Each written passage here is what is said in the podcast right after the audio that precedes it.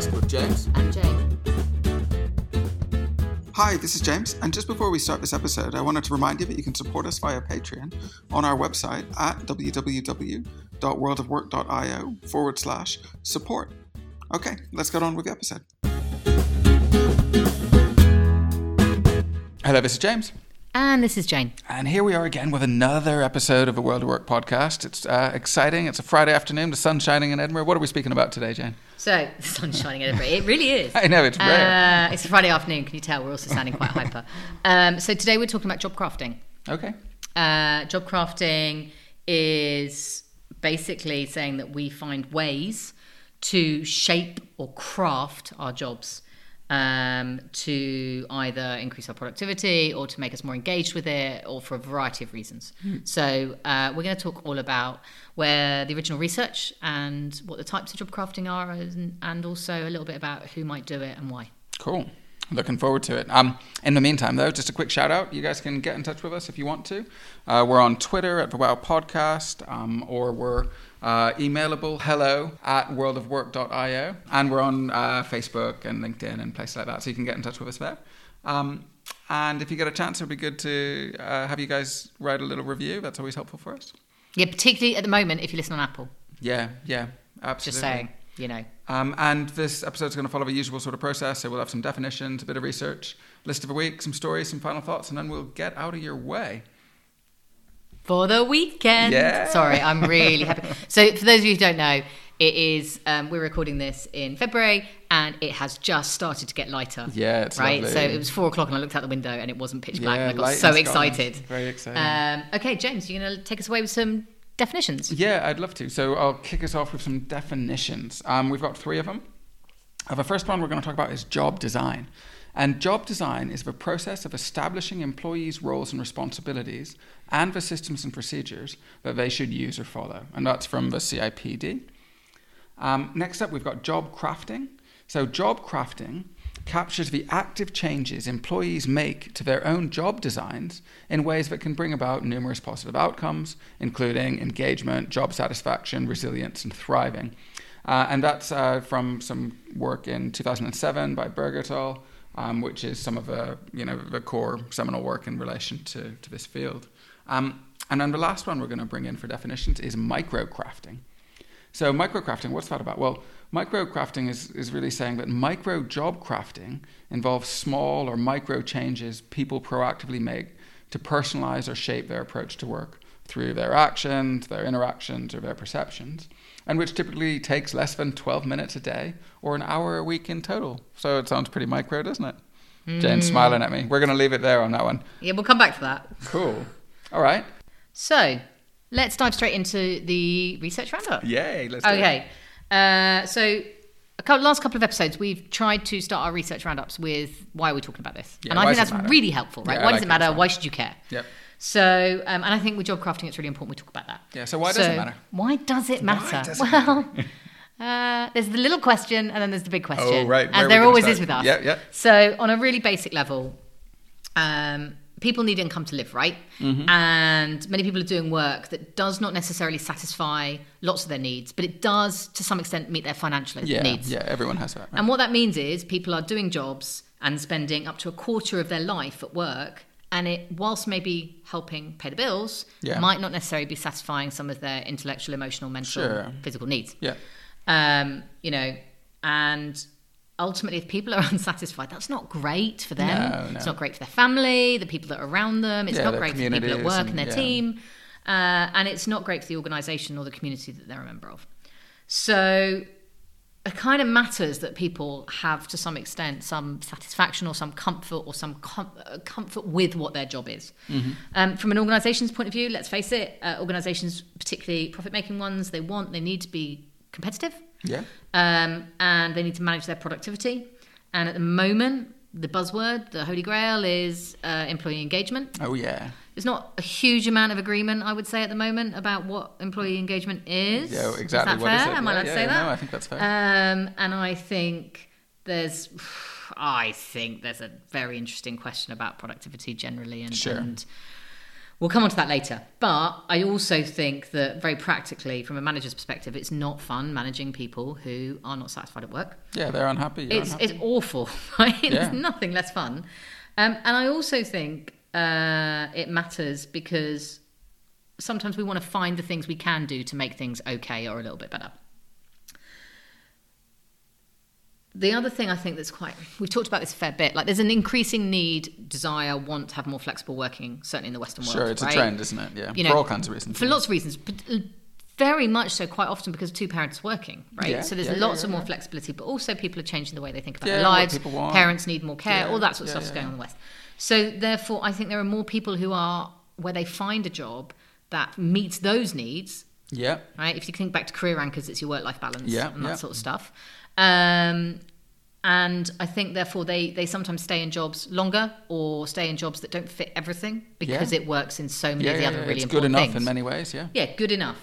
So um, I think there's more of it, and I think that's why it's really important we talk about this stuff and al- also shine a little lens on, from my perspective, a little conversation, just a little one A little about is this really, you know, just dodging a bullet about whether these jobs are the right jobs, Oh, for whom? Do you mean red and for the for the Yeah. for whom, for the organisation, for the person. And why do they need crafting? And our job, you know, and our job description's are a little bit out of date. Yeah, yeah, right, yeah. generally. And who, whose, whose obligation is it really to do that crafting anyway? I mean, where does that Yeah. So as always, and you know, my ex lecturer would be so proud. As always, the question is, you know, whose responsibility is this? yeah, And Who why are we laying the blame at the employee again? Yeah, yeah, yeah. So why might people job craft? Really practical. We've we've talked a little bit about it, but there's some really practical things. There's things like as a coping strategy. Mm-hmm.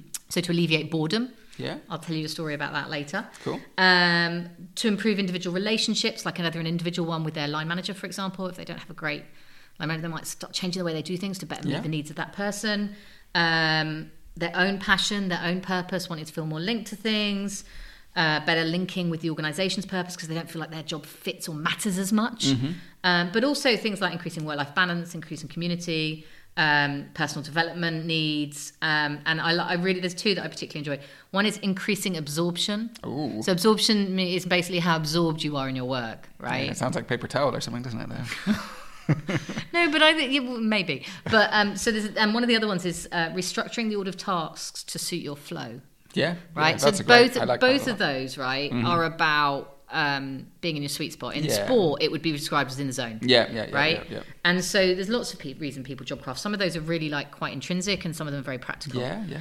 Um, and there's a couple of things that you should know about people who job craft. It tends to be the people who are more proactive, Okay. um, who will think about doing this and do it off their own backs, which And is I- not a massive surprise, Yeah, right? and of course, like that links to uh, maybe a sense of agency and control and all those types of things. Yeah, and. I think that's really, uh, really important. And I suspect you would see differences. I haven't read the research, but I suspect you'd see differences in different industries. Um, and I think there's something else though. Like there was, I read, I read some of this stuff, and it was like, oh, these are the people who are more likely to do it.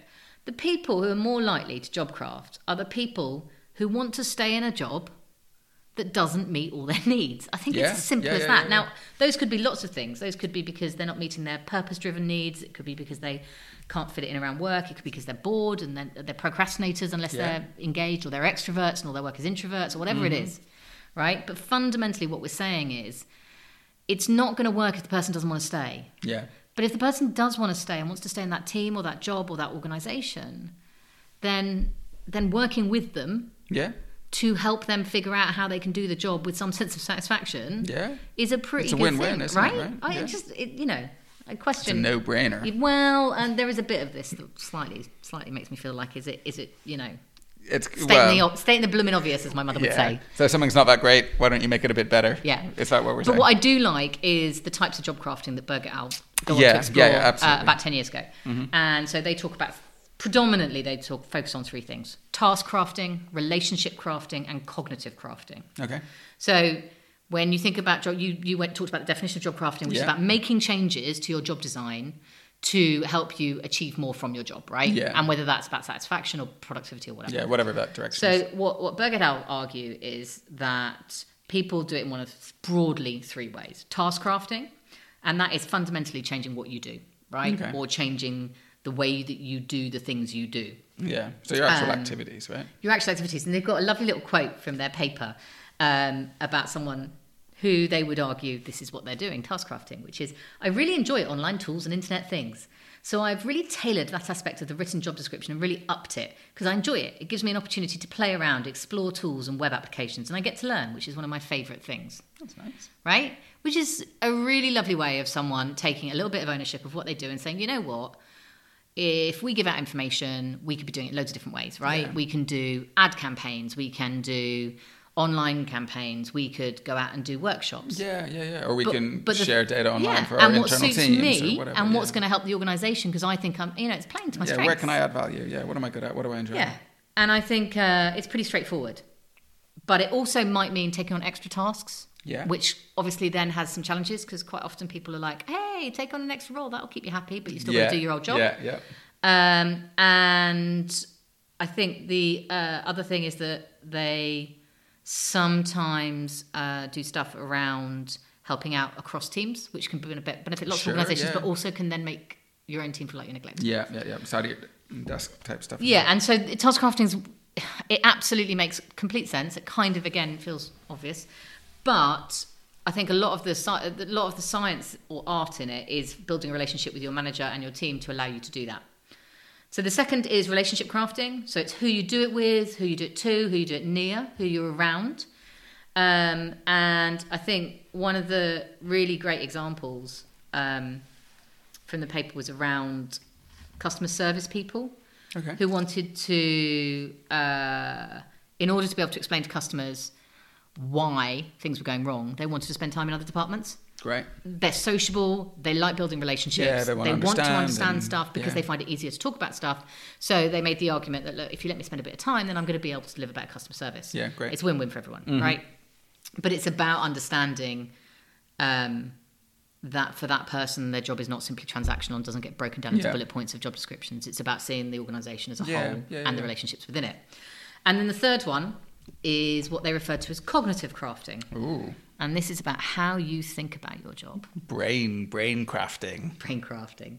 So, oh, so I. Mm. Tell me about brain so, crafting. cognitive crafting um, is pretty straightforward, and it's about you know you know the old story about the NASA cleaner.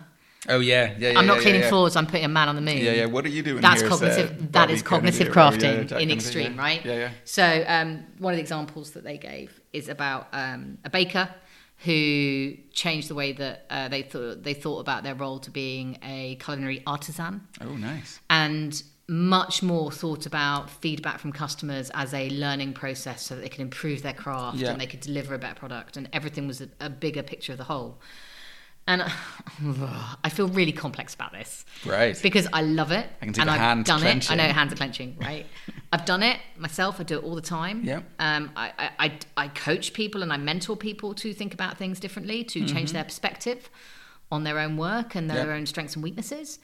But at the same time, I can't help but feel that if you're not really careful, this becomes a well, if you're not happy in your job, that's your problem, and you just need to think about it differently. And I feel like I get scared that could get reduced and weaponized. Yeah, and you know what? When we talk about Tales from a Keyboard, I'm going to reflect on something kind of similar to that. But I think there's a piece in here about the accountability, and I think there's also a piece in here about the malleability of humanity. And, and when do you decide that actually it's not about me, it's about something else? And this this very much is, you know, it's about me as as the employee. What do I do? How do I fit into the world? And sometimes it's not your place to fit in. Sometimes it's your place to change the world, Jane. Well, I do think there's a question of, you know, how long do you put up with stuff that's just not comfortable for you? Yeah, yeah. And I think it depends on your role in the organisation and your level of responsibility. And Yeah. I, I worry when I see it uh, attributed to, and addressed to people who may be the NASA ed, right? Yeah. It, is he paid well? Hopefully. yeah. Is he? Is people polite to him? That's you know. Does he have good relationships with people? That's probably as important and his cognitive crafting of how he thinks about his job. And, and, and, you know, with this, I think there's also an obligation to others because the more that you accept things yourself and, and, you know, sort of bend yourself out of shape to fit in through cognitive crafting in your own role, the harder you make it for other people not to do that. Yes. right? And so I think there's a little bit of collective endeavor that's important in this as well. But that takes us way off a different route that isn't. I know we're almost on industrial Yeah. relations there. I know, let's leave Um, that for now. Let's definitely leave that for today. But I do look coming back to the original without question, um, to the point where I'm glad they've done this work to show it and shine a light on it. This is what we do. We do it all the time. Yeah, yeah, yeah. We think about our work. So I work a lot in the non-profit sector. And there were lots of my job that I wanted to smash my head against a wall because of the paperwork or whatever. Yeah. But I always framed it within that I am navigating this on behalf of a team of people who are trying to do a better thing here Yeah, purpose. right? And that makes you get through it. We do this all the time. We, Yeah. we, we adapt the way we think about stuff. So, I just want to spend a minute just before we finish up on a couple of two other things. One is you mentioned it in the definitions microcrafting. So I, I came across microcrafting in a couple of places, and I've included it really because I'm not sure what I think of it. Um, and it just feels like a buzzword. Uh, so I'm going to give you some examples of things where people microcraft. Remember, it's meant to be 12 minutes a day, right? Yeah, I'm and it's things like um, spending time tidying up the electronic client notes if they felt they were not clear, um, sending a note of thanks to a colleague once a day, investing extra time with a colleague, changing the format of a meeting from a sit down one to a walking meeting, shadowing a colleague who was spilled with a specific task, reclaiming lunch break and setting up a lunch date with a colleague each week. That was a nice deep breath in you did there in that section transition. It spoke words. Yeah. Mm, so I volunteer for a new project. I mean, I just I are these microcrafting? Are Is these, it just is life? this job crafting? Is this just life and how we get on with stuff? With what? Stuff. Um, anyway, so look, I, I I understand that weaving. So the, the research is interesting, The CIPD found that actually people making tiny adjustments really does make a difference. Sure. And I think there is a very interesting thing about people having the freedom to feel they can do their job in their own way, Yeah. in their own time. Autonomy. Think back to self-determination theory, Yeah. Dan Pink. You know, people have autonomy over the way they do their work. They are more likely to be engaged. Yeah. Get that. And I also think if you encourage people to think about doing it differently, but I also think it smacks a little bit of organisations that just don't ever change stuff, right? Because all the Yeah. good organisations and teams I've worked in, we've changed stuff all the time. We've Yeah, been yeah. crafting Well, of them constantly how we do our work yeah, yeah, yeah. because we're trying to play to everyone's strengths, but also we're trying to get the work done well. Yeah. Um, so I'm not sure about that. And then the last thing I wanted to cover was so okay, you, this is you, right? This is absolutely you. Me as a person. Not you as a person, the person listening, right? You realize you are not as satisfied as you could be, but you are definitely staying in this job, right? And this is what you want. So you're going to job craft. And uh, firstly, it is an actual thing, right? It's, it isn't just a, a cognitive Yeah, thing. yeah, it's yeah. actually a sit down and think about it thing. And I've got three questions for you. That these are mine. No, there's nothing clever about them, but um, there are three questions that I would encourage you to think about. So the first is: Are you sure you're not just avoiding a job change, right? Yeah. And if you are, that's okay. But be honest about that Yeah, yeah, and make yourself comfortable with Intentionality that. Don't pretend that you you have a reason because quite often we stay in things far too long. Yep. And we look back when we change and we go, oh, we should have moved ages Yeah, yeah, years ago. I, was, I remember a, a probably terrible statistic about people on average 18 months too long. Right. I was like, is that all? Yeah. non-profit, it's like Yeah, yeah. decades. Um, sorry, non-profit. I love you. I love you all. Uh, number two, uh, what existing space do you have to jobcraft? And when I say space, I mean what autonomy do you have in the way you do your work? How much authority do you have about your ta day? How much authority uh, and permission do you have about who you work with, where you sit, what, which meetings you go to, um, what tasks you do, what you delegate, what you share with other people? And get really clear what, what permissions you do have in your head and think about what permissions would help you do that if you don't have them. And then the question is, how can you create more space? So, how can you have a conversation with your line manager or your team and say, you know what, I am struggling and I am sick. And, you know, it's not an excuse to just get rid of all the boring work. But, you know, I used to work with someone who loved spreadsheets. You still do? I, I used to work with someone different who loved spreadsheets and loved making them really neat as well. And, you know, I used to feel like I was dumping work on them. But that person quite, I think, quite liked that they Yeah, could make my work look better than it did. Oh, Pushy spreadsheet. Well, no, I think she. I think genuinely, I- this yeah, yeah, person no, I- I was like I was like this now functions far better, and it's Yeah, not going to yeah, mess yeah, yeah, up. It's an efficiency drive Um, or whatever. So, so I think, uh, yeah, those are those are my three questions. Are you sure you're not just avoiding a job change? What existing space and, autonomy do you have to craft within your job, and then how can you create more space? Because actually, forget if you no, not forget job crafting. That's not fair. forget all the research and everything for one mo- just one moment.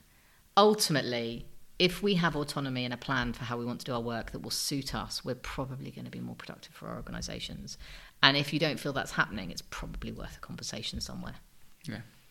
It's good. Okay, so that's my, everything I've got for research roundup. Pretty exciting. I liked it. It's a good topic. You don't like it nearly as much as you've got your list coming up, though, do Oh, you? well, no, that's true.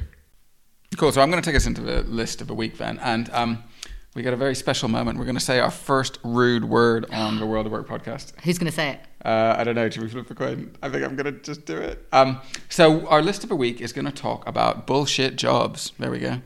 That felt kind of good. I, I think How I come should we're it again. suddenly saying that? Well, just because we're rebels. title? Yes, it's because it's a book title, and and it's going to be BS jobs from now on. Um, so what we're going to do in our list of the week is we're going to explore uh, some things from uh, David Graeber's book. David Graeber's a professor of anthropology at the LSE, London School of Economics, who wrote originally a paper years ago about um, BS jobs, and then, then that's grown into a book, and, and he's done a lot of work and had great amounts of sort of input and feedback from people around the world. Um, and we're going to touch on the types of jobs that he describes uh, as BS jobs and that, that he's had sort of um, fed into him from people about their experiences, which he's categorized as different types of BS jobs. And, and we're doing this because, um, one, it's really interesting and fun. Two, because these jobs, these BS jobs, are the types of jobs that people might want to craft and change, right? So in all of these roles, people might want to try and change their tasks. They might want to try and you know craft their relationships. And my guess is that a lot of these people are looking or, or are, you know, using some sort of cognitive adjustment to, to be happy in these uh, roles as well. Um, so what we're going to do, what I'm going to do is just tell you about the, those five different types of jobs that he's identified as BS jobs. Um, and I'd say go and read his paper or grab his book or listen to him because it's, it's interesting. So coming up, what's number one, Jane? I don't know. Number one is flunkies. yeah. So flunkies are people who are employed only to make their bosses seem important. So in some instances, this can be, um, you know, something like a receptionist who sits in an office where the phone rings once a day, right? And that's kind of like, uh, you know, they're only really there to help um, their boss feel powerful. Um, but in other levels, you get you know sort of bureaucratic roles where people start to bring in assistants. So you get like a non-executive director in a large organization who doesn't maybe have as much uh, decision making and influence as others in terms of capital spend and things like that, but still builds out a large team of assistants and people to support them. Um, and that doesn't always. Well, and it's a perk sometimes, right? it That's is, how they yeah. lure people. Yeah, yeah, yeah, yeah. I know someone who should remain nameless who got a job offer, and they said, and they were like, no, no, no, and then they went, we'll throw you in an EA three days a week, an executive Right. assistant three days a week, and I'm like, do you need an EA? And they're like, I don't know. It, Well, sounds, like, it sounds like something I can do with. Yeah, exactly. So that's a flunky. A flunky is somebody who um, is employed to make somebody uh, feel important, and there's millions of these people out there.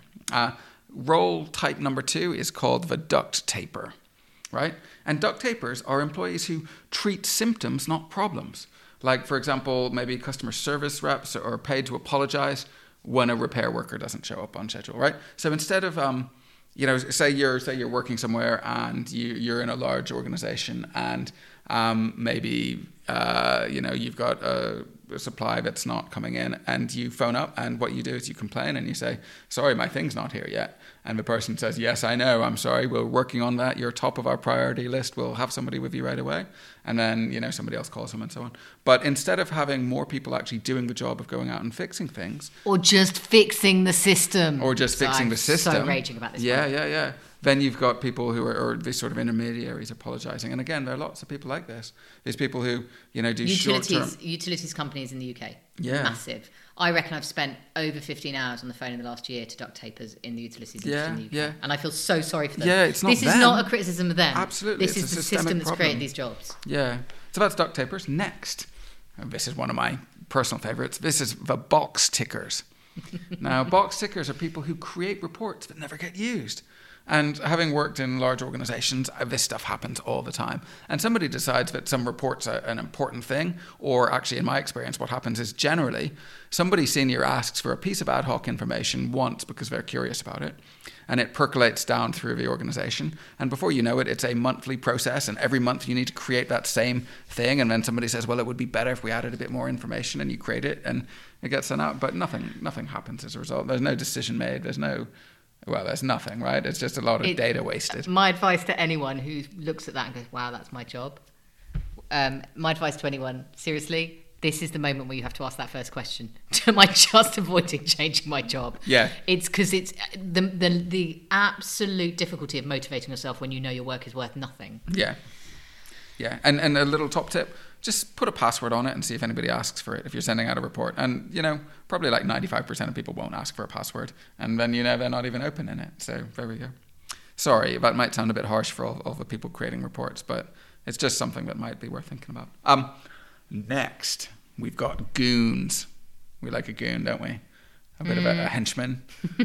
Um, so, so goons are people who go and, and they go around and they, they use tactics like aggression and manipulation to attract customers, and it's almost like a coercive, um, coercive way to drive business.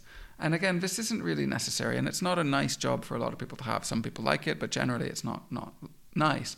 But really, the point here is that you know, with goons, what they're doing is is they're creating a need where there is no need through aggressive tactics. Um, and that's pretty unsatisfying, isn't it?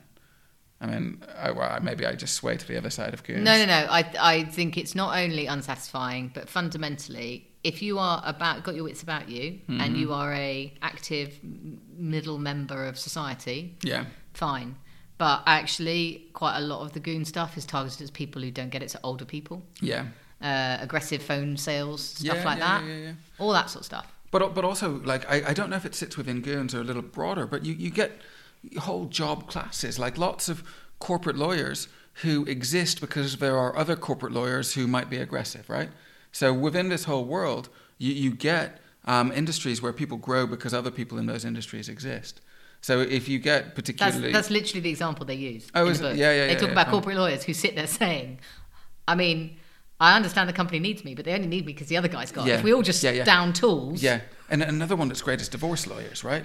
I mean, like divorce lawyers, they get more and more expensive, and if one party has an expensive divorce lawyer, the next person has an expensive divorce lawyer, and the outcome is nothing but a division of assets, right? There's no productivity or no output. except everyone's losing except the lawyer. Everyone's right? losing without except the lawyer. without question. And the lawyer has a bullsh- a BS job, um, and that's yeah, Yeah. unsatisfying.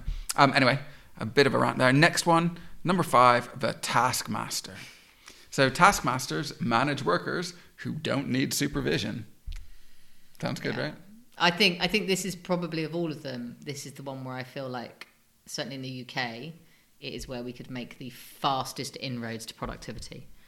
I I really do. I Yeah. think if you could free up that, pay everyone who's in that team a little bit more, the way that some of the um, it's happening with some of the self-managed nurses teams in the Scandic countries. Yeah, yeah, in- in and they, Holland and they yeah, they organise themselves. Yeah. Uh, oh, is it Holland? Holland, yeah, Okay, and they, yeah. they've got uh, groups of nurses that instead of being managed, they organise all their own shift rotas, they coordinate Yeah. all of their information, Yeah. and they just get paid a bit more and they don't have a manager. Yeah. And they're doing fine. Yeah, in lots the of places The danger comes when you get organisations that try and put too many people in a team. And that's silly, right? Yeah. Just don't, just have smaller teams with no managers. Yeah. Because the whole reason that they're making bigger teams is because they don't, can't afford as many managers as they had. So just get rid of them. Yep. Anyway. All right.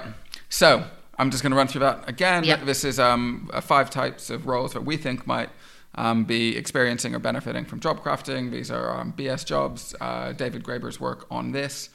Um, and the five types of job uh, that David Graeber flags up as BS are flunkies, people who make their boss look important, don't really have another job, duct tapers, people who fix systems, not problems, box tickers, people who create reports or similar things that never actually get used, goons who use sort of aggression and manipulation to, to drive business, and taskmasters who manage workers who don't need supervision.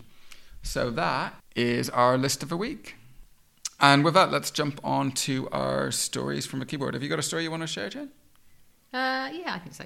Cool. So it's a little bit, it's a little bit a combo of being one of those jobs Okay. Uh, well, sort of. And um, so when I was desperately applying to get my dream job, when I was like in my mid 20s, Mm-hmm. I took on a temp role for a higher education establishment. Um, and I was quite good at it. Mm-hmm. And they were quite pleased and they paid me quite well for, for a first job. And uh, I was so bored. Oh, I've never been so bored in all my life. Yep. But it was convenient. They would let me have time off for interviews. They liked me. I really liked the people. I used to have lunch with them all. Um, it was really social. It was a bus ride away, so I wasn't spending a lot of money commuting. It was great. And I was like, the next job I take is going to be the job that I want in that organization. So I'm just going to Cool. keep waiting. But in the meantime, I was so bored. Yeah. I cannot tell you how bored I was. Um, and they were lovely, but I was bored. So what I used to do is I used to I used to basically make it a competition to see how fast in the day I could get through my work, Mm-hmm. so that I could start playing computer games, right? Which is truly terrible, but Yes. it, but I, I did do it, right? Yep. And it got to the point where I was coming in early because it became this thing where I was like, I reckon I can finish my day before it's meant to start Wow, at nine thirty, wow. right? So I was coming in early for a job I hated. Wow. To do it Be- early. just to prove to myself. Yeah. And it was actually, it was partly, it was like you go back to why do people job craft? It was around getting in the flow. It was around uh, organizing it and feeling like I had some kind of autonomy. Yeah, yeah, When yeah. actually I didn't really because I was stuck in this position where I had a job I didn't really want, but Yeah. it worked for now. Yeah. Um, and they were amazing. They let me do anything and everything as long as I got the work done. They That's were like, great. Mm-hmm. "We like you. You fit.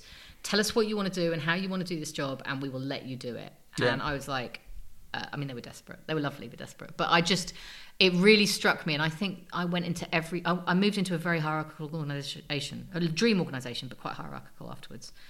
And I just came in with the same attitude, and I think everyone didn't really know what to do with me because I just went around doing my job the way I wanted to do it. Mm. Yeah, yeah, yeah, And yeah. everyone was like, "Well, is someone going to tell her she's not meant to do it that way?" Yeah, And yeah. no one did. And actually, as a result, we we ended up massively changing the way the department worked.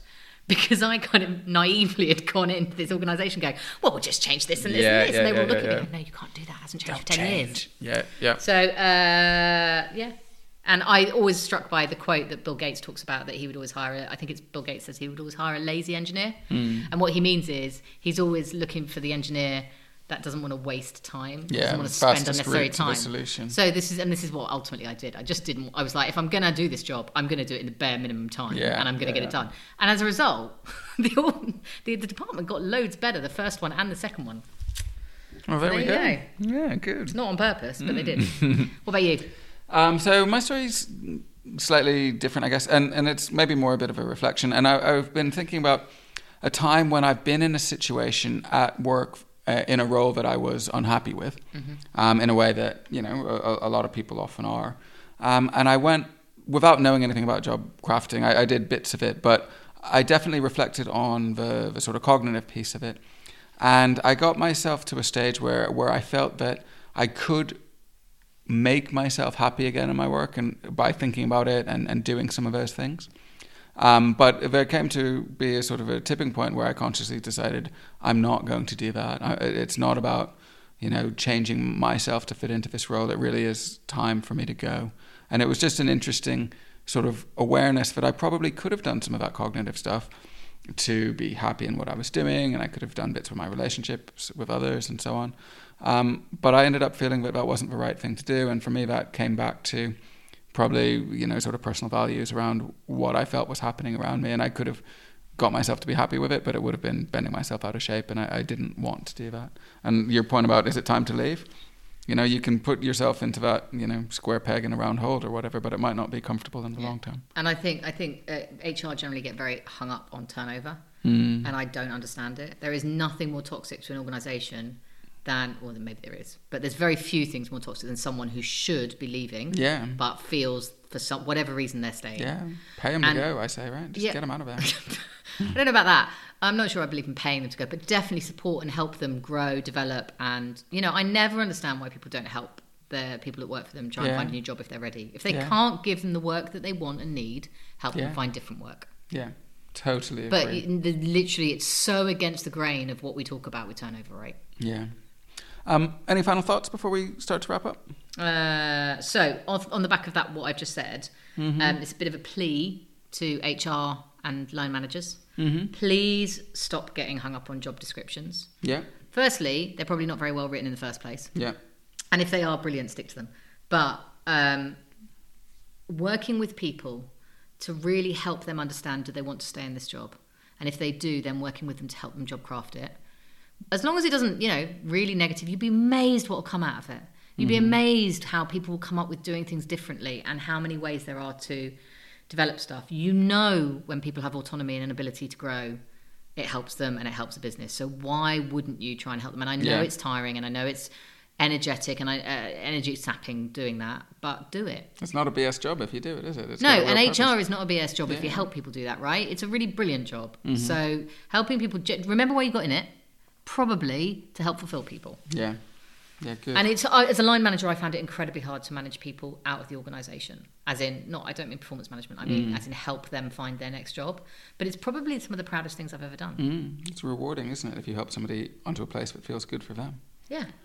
What about you? Um, I guess mine is kind of more of a, a personal one. So when we were speaking about job crafting and, and the different aspects of it, I kind of really think what we're, we're saying to people is if you think something can be better or you think something can be less bad, find ways to try and do that and have the courage to explore doing that and speak to people about it and, and try and have some um, impetus to, to change things for the better. And I, I think that that probably fits with a lot of aspects of work um, and some aspects of personal life as well. And it doesn't always work.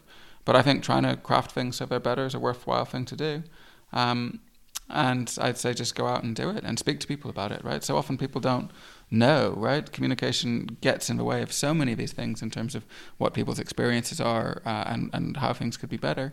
So, you know, think about how you can make things better for yourself and give it a go because, you know, there's not really much harm in trying most of the time. No, I don't think there is. And I think um, it's funny you say that. I still, I still, there's a part of me deep down that I, I have two concerns really. Mm-hmm. One is, is this all just common sense? That's life. and are we time, labeling right? it in order to get give people permission to do it? And maybe that is it. Maybe, yeah. And the second thing I have, and I cannot get away from this, is fundamentally for-profit organisations are there to take, uh, to find ways to make people be more productive, or Mhm. organisations to be more productive using people, right? Make a margin on labour or whatever yeah. Yeah. make a margin on labour, make a margin on their human capital, extract more value out of the people. mm-hmm. Is all of this just to make it a more comfortable conversation between managers and people versus saying no, just do it and get on with it? Yeah, yeah, yeah, yeah. Does yeah, it yeah. really impact productivity better? Or is this really just because people don't like feeling Yeah, that they have to, in some way, performance manage people? yeah, yeah. I've got all those concerns as well. Who's, uh, yeah, whose job is it, right? Whose job is it to make sure that you're doing the right job and the right job for you? Don't Mm. Yeah, know. yeah, yeah, yeah. Questions, or answers on a, answers Yeah, on a please. postcard or a tweet. On a tweet, yes, please. All right. Well, let us wrap up there and call it a day. Um, you can get in touch with us. Uh, usual places: Twitter, uh, Facebook, LinkedIn, website, um, worldofwork.io. Um, uh, we send out our wow mail as well, so you can sign up to that. We send something out um, most weeks with some good information in it. Uh, anything Yeah, else? monthly Twitter chat. Monthly Twitter chat. Yeah, we do that. Find that. Come and say hello. Yeah, yeah. we love to do. speak to you. Yeah, we do. And We, we a- like chats on Twitter. we and all do. We yeah. do like a bit of a chat on Twitter. Yeah, yeah. yeah. Um, and most of all, have a have a really good week. Yeah. Thanks, everyone. Until Bye. next time. Bye. Hi. Thanks for listening to this episode of the World of Work podcast. To learn more about what we do, please check out our website, www.worldofwork.io, where you can read some great articles, learn more about the seminars and courses that we deliver, or even support us if you wish through our Patreon page. That's www.worldofwork.io. Thank you.